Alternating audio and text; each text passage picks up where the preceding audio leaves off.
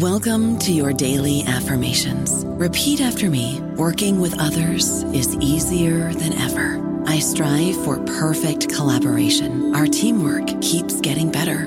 Yeah, affirmations are great, but Monday.com can really get you the teamwork you desire. Work together easily and share files, updates, data, and just about anything you want all in one platform.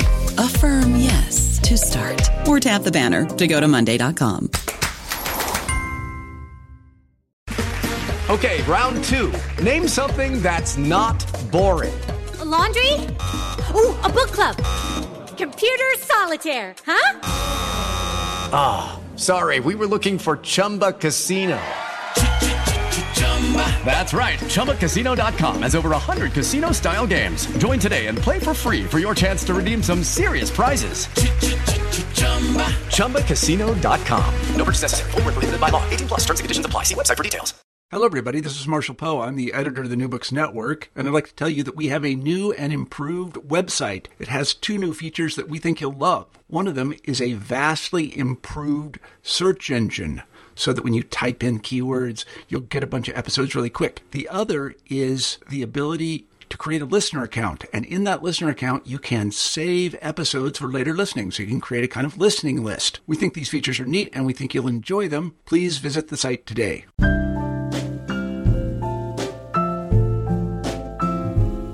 In today's interview, I am talking with Deborah Eden Tull, author of Relational Mindfulness, a handbook for deepening our connection with ourselves, each other, and the planet. In an age of global uncertainty, this is a guidebook on how to embody compassionate awareness in all of our relationships. We all struggle at times with how to bring meditation off the cushion and into the beautiful, dynamic, and messy realm of relationship. And at a time when humanity seems to have forgotten our inherent interrelatedness, this book offers an inspiring set of principles and practices for deepening intimacy and remembering the interconnection that is our birthright. Eden Tull interweaves heartfelt personal stories, sharing her journey from seven years as a monastic in a silent Zen monastery to living and teaching in the megatropolis of Los Angeles and beyond. She includes teachings and mindful inquiry to help the reader connect personally with the principles of relational mindfulness. In a voice that is transparent, vulnerable, and brave, she explores possibilities for integrating mindfulness. And in a gentle yet powerful tone, she covers topics including balance and personal sustainability, sexuality, and conscious consumerism. Deborah Eden Tull is founder of Mindful Living Revolution and is a Zen meditation and mindfulness teacher, an author, activist, and sustainability educator. She teaches the integration of compassionate awareness in every aspect of our lives. Eden spent seven years training as a Buddhist monk at a silent Zen monastery and has been teaching Dharma for 18 years. She has also been living in and teaching about sustain, sustainable communities for over 25 years. Her teaching style is grounded in compassionate awareness, experiential learning, inquiry, and an unwavering commitment to personal transformation. She teaches engaged awareness practice, which emphasizes the connection between personal awakening and global engagement. Eden draws upon teachings from the natural world and an embodied understanding of animism. She is the author of Relational Mindfulness, a handbook for deepening our connection with ourselves, each other, and our planet, and The Natural Kitchen, your guide for the sustainable food revolution. Her work has been featured in the Los Angeles Times, Tricycle Magazine, Yogi Times, Goop, Shambhala Times, and The Ecologist. She also teaches The Work That Reconnects, a program created by Buddhist scholar Joanna Macy and she teaches for UCLA's Mindful Awareness Research Center. Eden also offers retreats, online courses, and consultations internationally. For more information about her work and her books, you can visit her website at deborahEdenTull.com. Hope you enjoy the interview. Hello, everybody, and welcome back to New Books in Spiritual Practice and Mindfulness. A podcast channel of the New Books Network. I'm Elizabeth Cronin, a host of the channel. Today I'm talking to Deborah Eden Tull, author of Relational Mindfulness, a handbook for deepening our connection with ourselves, each other, and the planet. Welcome to the show, Eden. Thank you for having me. I'm grateful to be here today. This is great. So, I'm wondering if you would begin by telling us a little bit about yourself and how you came to be interested in mindfulness and meditation. Happily. Um, I would say that I was most drawn to mindfulness and meditation simply through love of life and an awareness from a young age of impermanence. So, a real desire to be here and be awake in the time that I have to be alive. As a kid, I lost my dad when I was 11 years old to skin cancer. He found out one day that he had one month left to live without even knowing that that was a, a possible outcome so soon. And so after that, there were a, a series of other losses and deaths. And of course, I was living in a culture that didn't really have great understanding of how to meet people in grief or reverence for the cycle of life and death. And so I really began a personal inquiry for what is the lesson of this? What what is the lesson of impermanence and what is the invitation? So this very much inspired me to get into meditation at quite a young age. And alongside that, uh, I was in pain about the state of the world that I was witnessing, both our treatment of the environment, and I was very sensitive to this uh, for my entire life. I come from a family with a real love and appreciation of the wilderness. And also, my parents were social workers. Uh, my mom was an activist working with the homeless in Los Angeles's Skid Row and so that exposed me at a young age to the whole reality of social injustice. And I think my personal inquiry around, wow, how can I uh, transform my pain for our world into compassionate action? How can I find ways to be of service? And how can I even find my peace and make some sense of the level of disconnect I was witnessing, some of these questions also drew me to a path of consciousness, uh, which mindfulness offers. And I would share that I was really interested in being of service, in being useful. And even in my observation of some of the activists that I got to work for, some of the realities of uh, my mom's world and social justice and people working together on behalf of the greater good, I was aware of so much, even in that, even with that intention, so much that could get in the way of being a skillful change agent. So, competition and burnout finger pointing, a real us versus them mentality that's quite big in our world.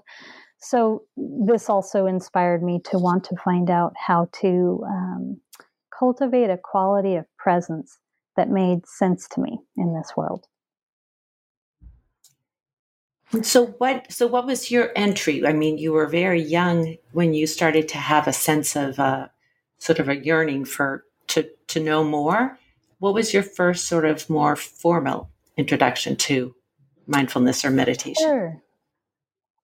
Yeah, you know, that's a great question because I think we all have so many informal introductions and experience to Right, that's right. Uh, relax just just being outdoors.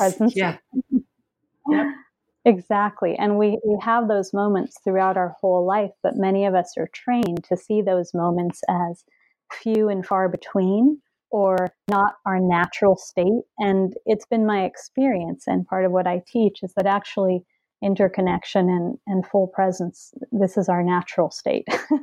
so for me, after um, high school, I left Los Angeles seeking alternatives, and I was very passionate uh, about who in the world was presenting or embodying the kinds of solutions um, that spoke to my heart. And so many of those had to do with solutions from the natural world. Uh, the natural world has solutions, medicine for so much of what we struggle with and so much of the imbalance that we've um, contributed to.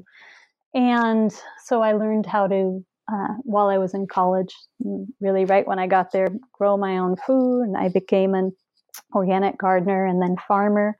I learned to meditate formally in the Zen tradition at the same time. And I saw so much overlap between the two disciplines, just learning how to show up with real, open, non judgmental observation uh, within to myself and then externally wherever I was or to the land I was working with. Just that was so life changing. And from there, I began to do retreats. Um, I remember the first time that I went on retreat and I sort of brought my personal package of struggle, you know, relationship struggles and my challenges with the state of the world and my own grief. And just through the simplicity, uh, the compassion that we find in sitting meditation in an extended period of time, so much became clear to me immediately. and I simply had the awareness that we all have a conscious choice in what we give our attention to, that our internal experience um, is deeply affected by this conscious choice, that it's night and day what I was experiencing when I was simply present and an open hearted awareness, committed to presence, versus when I was caught in the conditioned mind or the mind of separation, which I'll speak to in a minute. And I also began to become aware that this conscious choice completely, dramatically impacted one's external world, the way that one interfaces with the world, the level of impact one can have on the world around you. So that when we cultivate presence within ourselves, it's not just that we experience uh, the wholeness that is innate, that always is always here if we turn our attention to it, uh, a sense of deep, profound interconnection, but also that we can be a more transformative, a more helpful presence in the world. And this is certainly a time when we need uh, more transformative presences. yeah, yes, that's a great question. Yes. Thank you. Mm-hmm. So, that that's interesting because what you're getting to is sort of at the heart of your book about it being relational mindfulness that you know i think there are some people that that are interested in mindfulness or meditation because they've heard of all the benefits to you as a person as an individual it helps with stress it helps with sleep it helps with productivity all those kinds of things you really focus on the relational part of it and I think you just referenced a minute ago, you were going to say a little bit more about the sort of the myth of separation or. Yes. Maybe you could go there. Yes. And uh, just before I do, I'll share that there's so much information out there in the world now, more than ever, about the personal impact of meditation and mindfulness. So many studies that have been done, and this is wonderful. But we need to be really open and um, aware of the interpersonal, transpersonal, social, societal, I would say global possibility of impact that presence has, and that human beings, you know, when we drop into presence, we are able to access our natural relational intelligence. And this has a profound effect on the relationships we're in, our workplace, our larger community, etc. So when I talk about the mind of separation, and I'll back up a little bit and just share that when I was 26, um, I had been working for one of my heroes in the field of sustainability and uh, continuing to live close to the earth and to grow food and farm.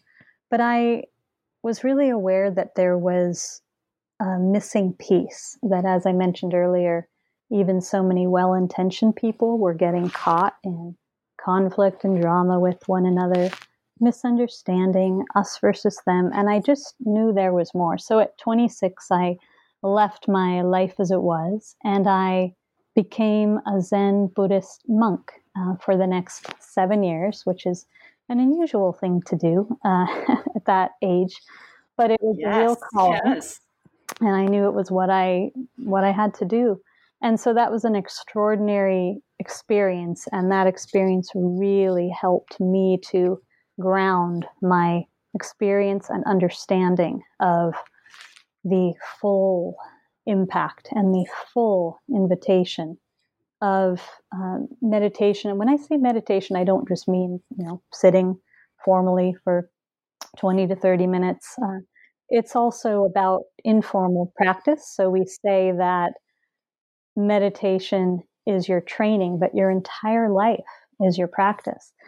And as we look at our entire life, we see that we are relational beings.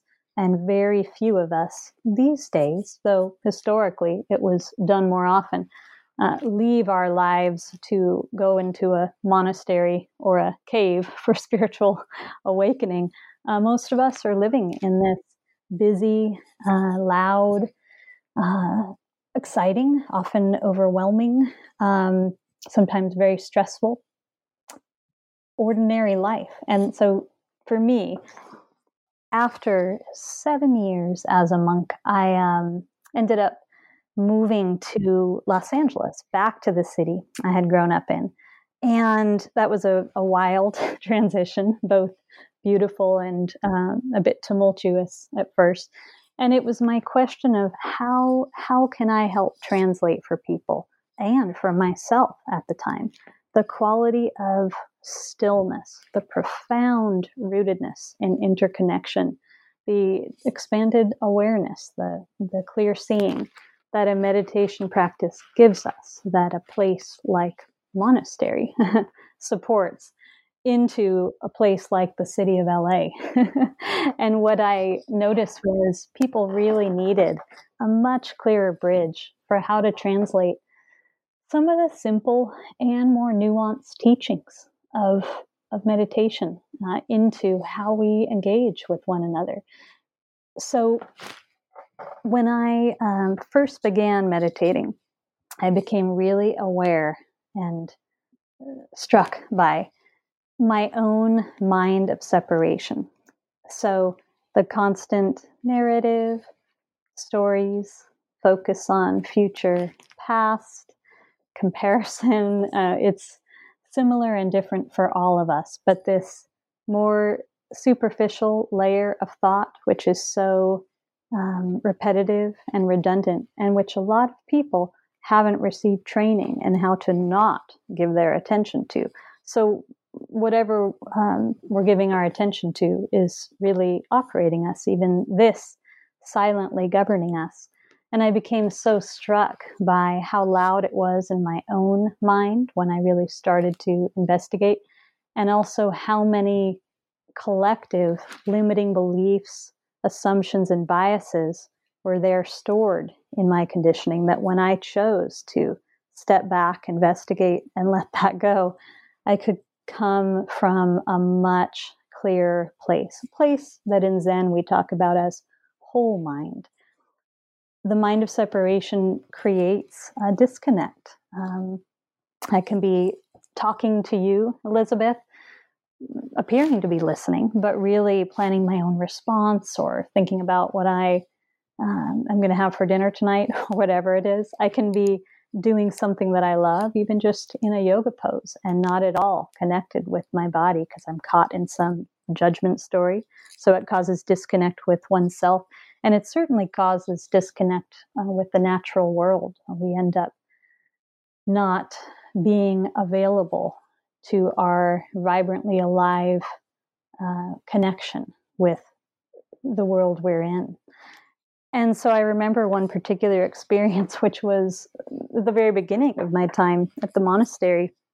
And I was in my hermitage, very small, uninsulated little cabin in the woods. Um, this was a very uh, woodsy, uh, outdoor setting monastery. It was the end of the day, and it had been a day of uh, what felt like hard work. A lot of outdoor in the cold working and sitting meditation. And I got back to my cabin and wrapped up in the covers and remember uh, saying to myself, this is miserable. what have I signed on for? What have I gotten myself into? How am I going to do this? I'm freezing. And just pausing, yeah, people can relate to those moments. And then pausing long enough to just really, really become aware of the certainty with which my mind was speaking and tune in instead to my body and my actual experience. And in that moment, it was clear I wasn't too cold. I felt toasty and warm. The air felt crisp and lovely and exhilarating. Uh, I felt completely at peace. And actually, it was just my mind of separation t- talking me into a completely different reality. Is that a, a moment you can relate to in your own life? Oh, abs- absolutely. So in a so in a way, you're you're sort of describing the disconnect that I think is fostered by our culture between the mind and the body.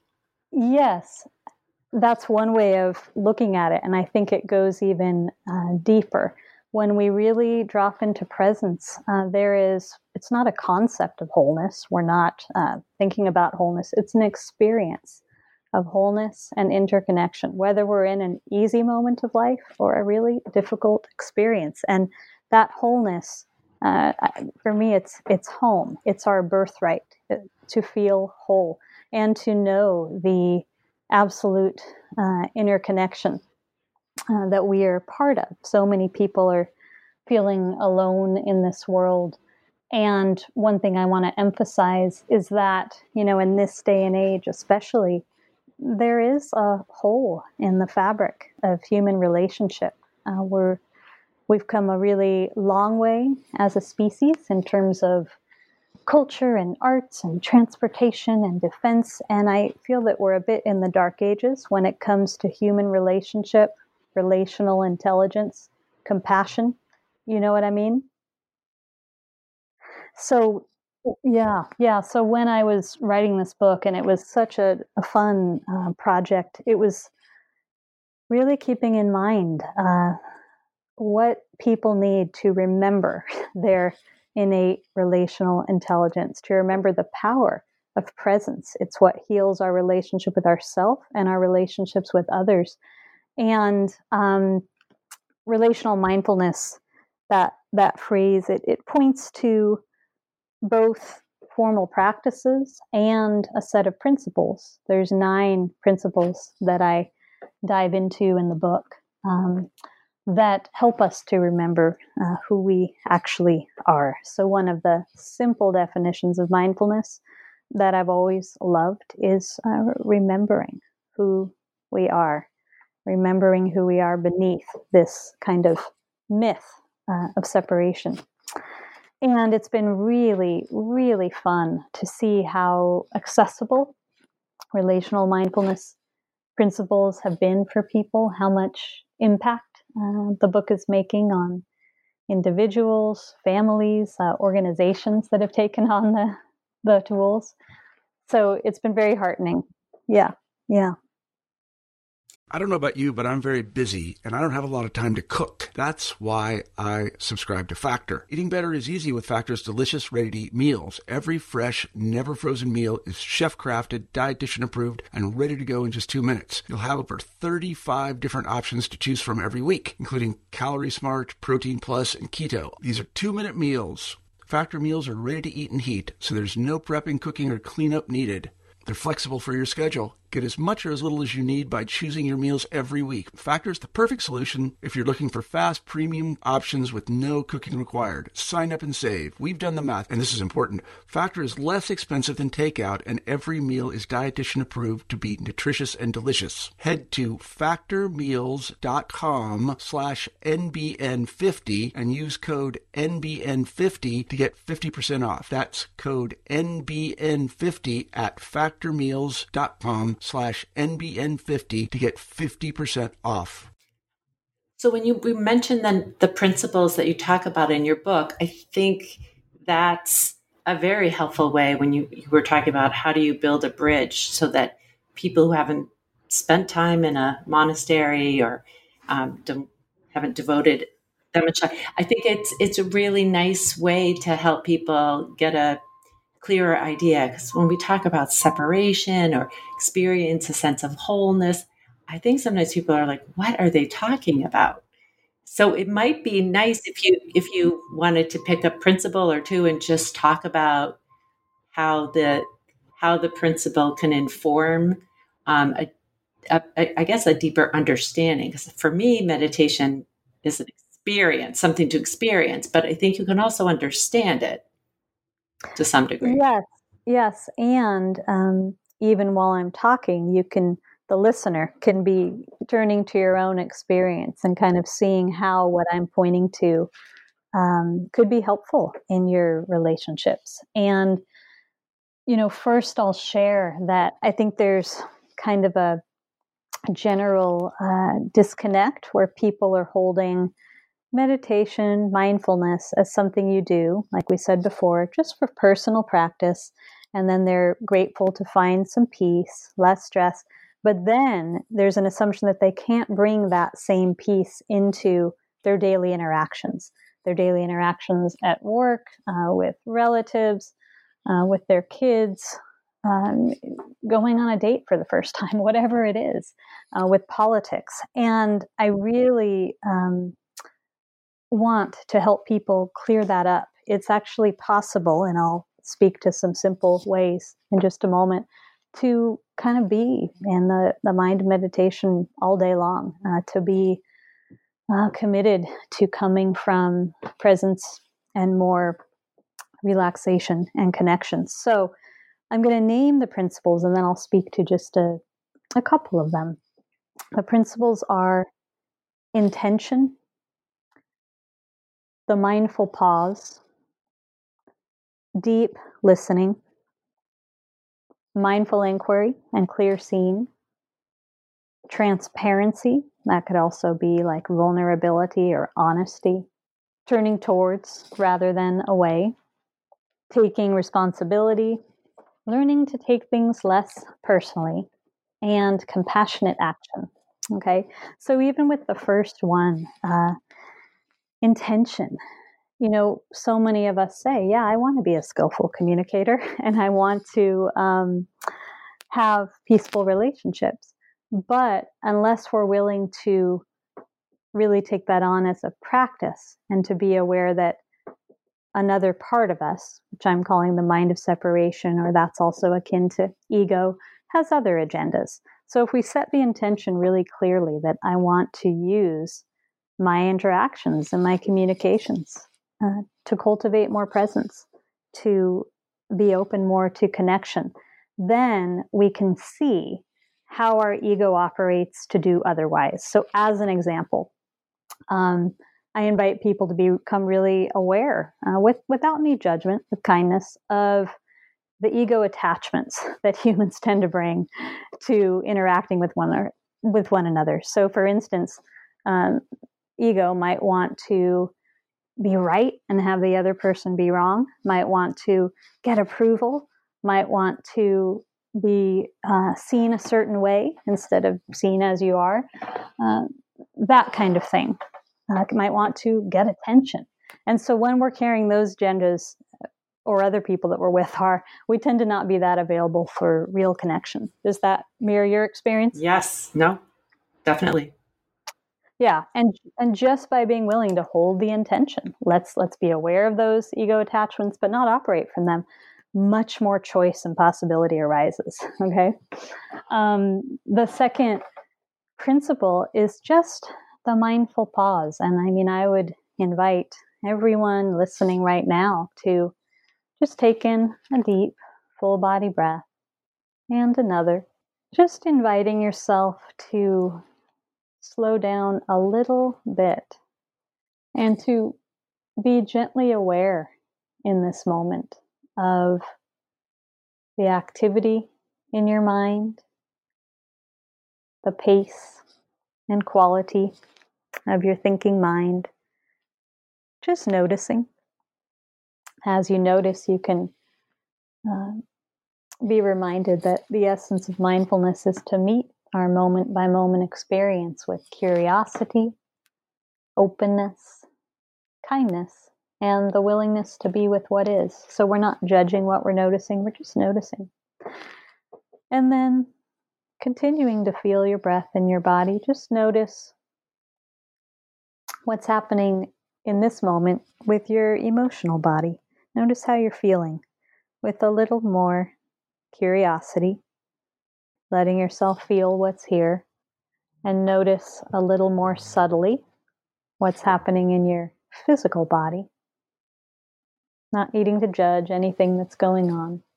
All I'm guiding is a very simple, uh, sacred pause. And each time we pause, we're able to come back just a little more to, to our own self. Uh, this can be a way of coming back to our own center. it can be a moment, and it need only take a minute to notice if we're starting to get really pulled into unhelpful habit patterns, which we, we all do in relationship and conversation sometimes. So whether we're starting to get irritated or um, self conscious or judgmental or whatever it is, just a pause. If we learn to pause as many times as possible in a day, and if we learn to pause briefly before and during and after our interactions, it's very simple, but it helps us to, to shift our attention back to center. Um, I think I'll speak for a minute about deep listening, which is the third principle as well. And uh, I was definitely going to ask you about that one. yes, yes. Um, I'm sure this is a very big one in your job uh, as a podcast interviewer.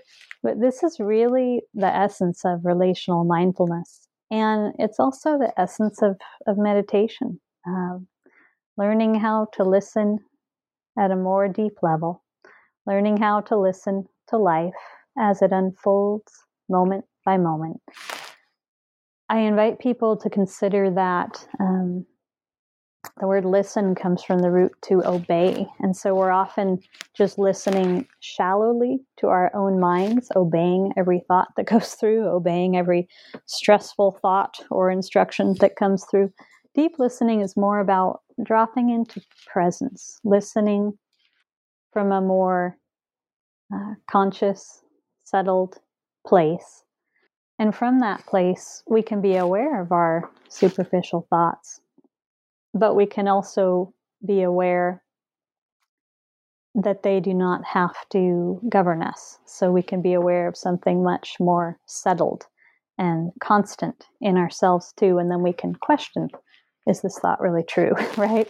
So when we're listening to another person, deep listening means listening from full presence, uh, not just listening to uh, the person's words, but what is beyond the words, and listening really as an act of love or an act of service. I remember once I taught a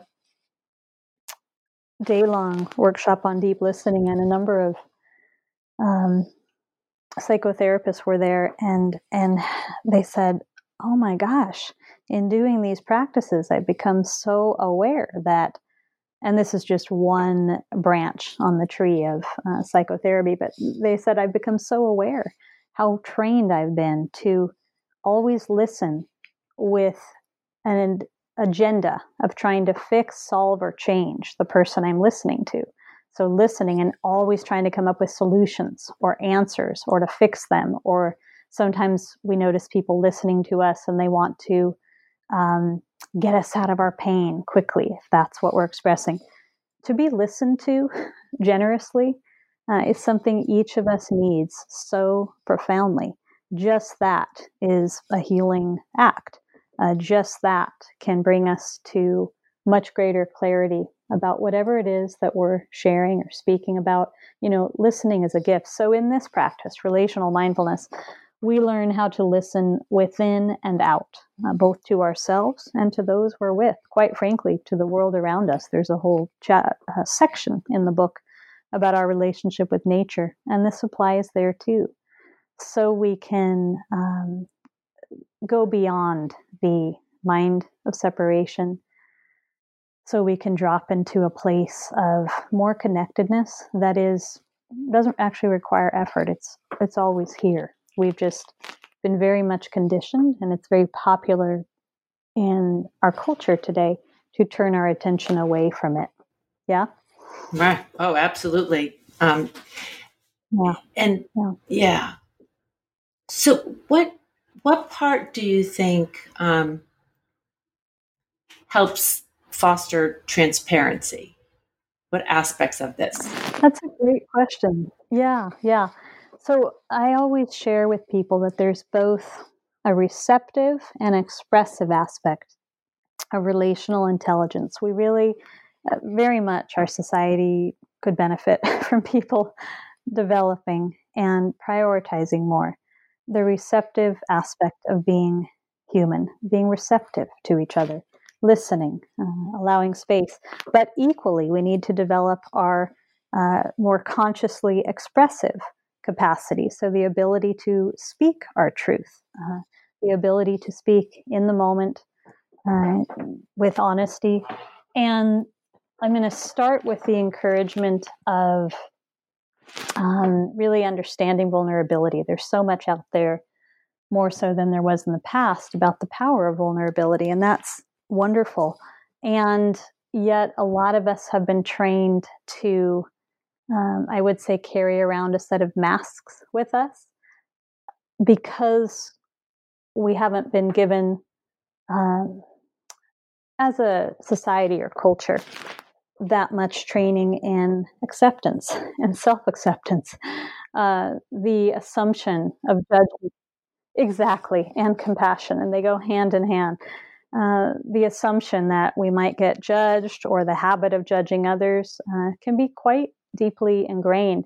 So people learn to, well, instead of expressing myself as I really am right now, I need to monitor and project and try to guess what they want of me. And there's a huge uh, depletion that comes from not speaking one's truth, from not having access to one's true voice. So, you know, as an example, early in this interview, I shared about as a young person losing my dad to cancer. And I had so much grief, but I picked up quickly that the grief was not welcome in the culture or school or society I was living in. So I became known as Eden, who was always smiling.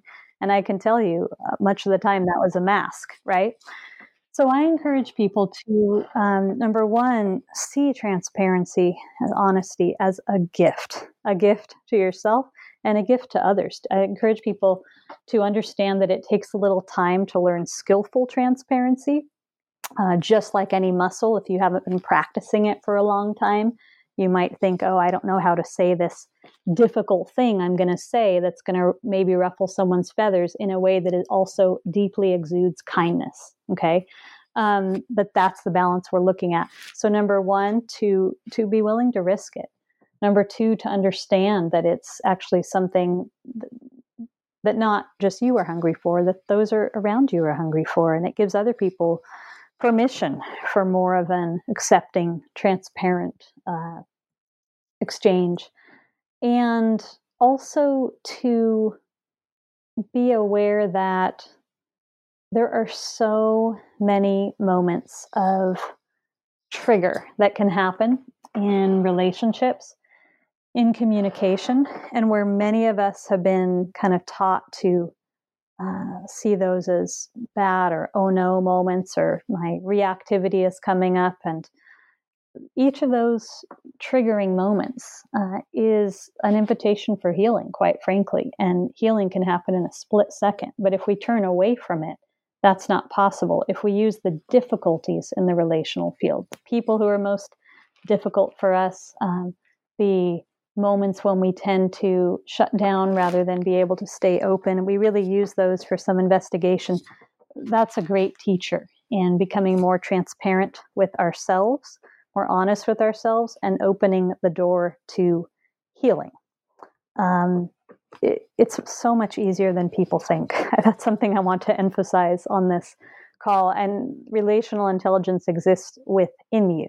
It's not like a set of tools from uh, nowhere that you have to learn. It exists within you, just like meditation helps us to uncover our um, natural intelligence, our sense of wholeness relational mindfulness helps us to uncover the relational connection and intelligence that already exists.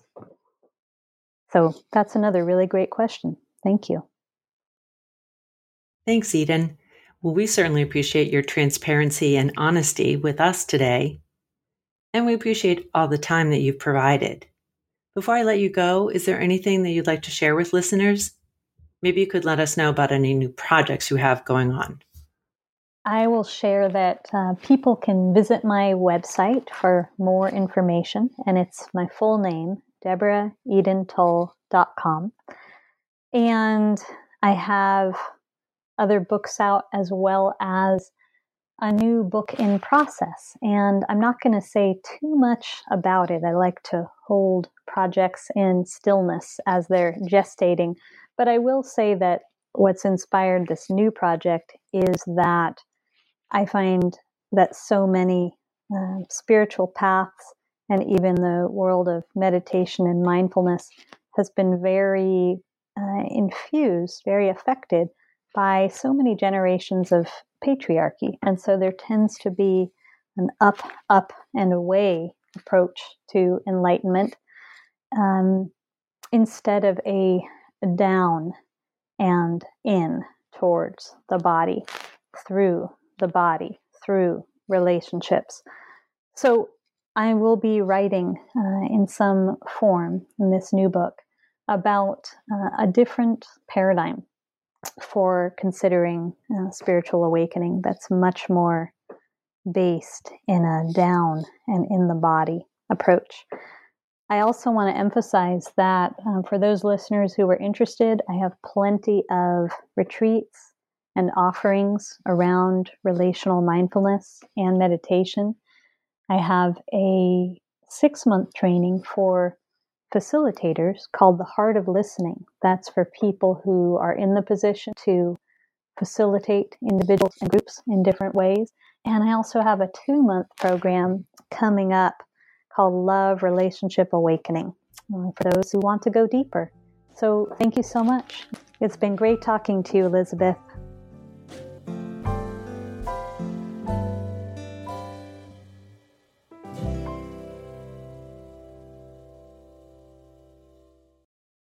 With Lucky Land slots, you can get lucky just about anywhere. This is your captain speaking. Uh, we've got clear runway and the weather's fine, but we're just going to circle up here a while and uh, get lucky. No, no, nothing like that. It's just these cash prizes add up quick. So I suggest you sit back, keep your tray table upright, and start getting lucky. Play for free at LuckyLandSlots.com. Are you feeling lucky? No purchase necessary. Void where prohibited by law. 18 plus terms and conditions apply. See website for details.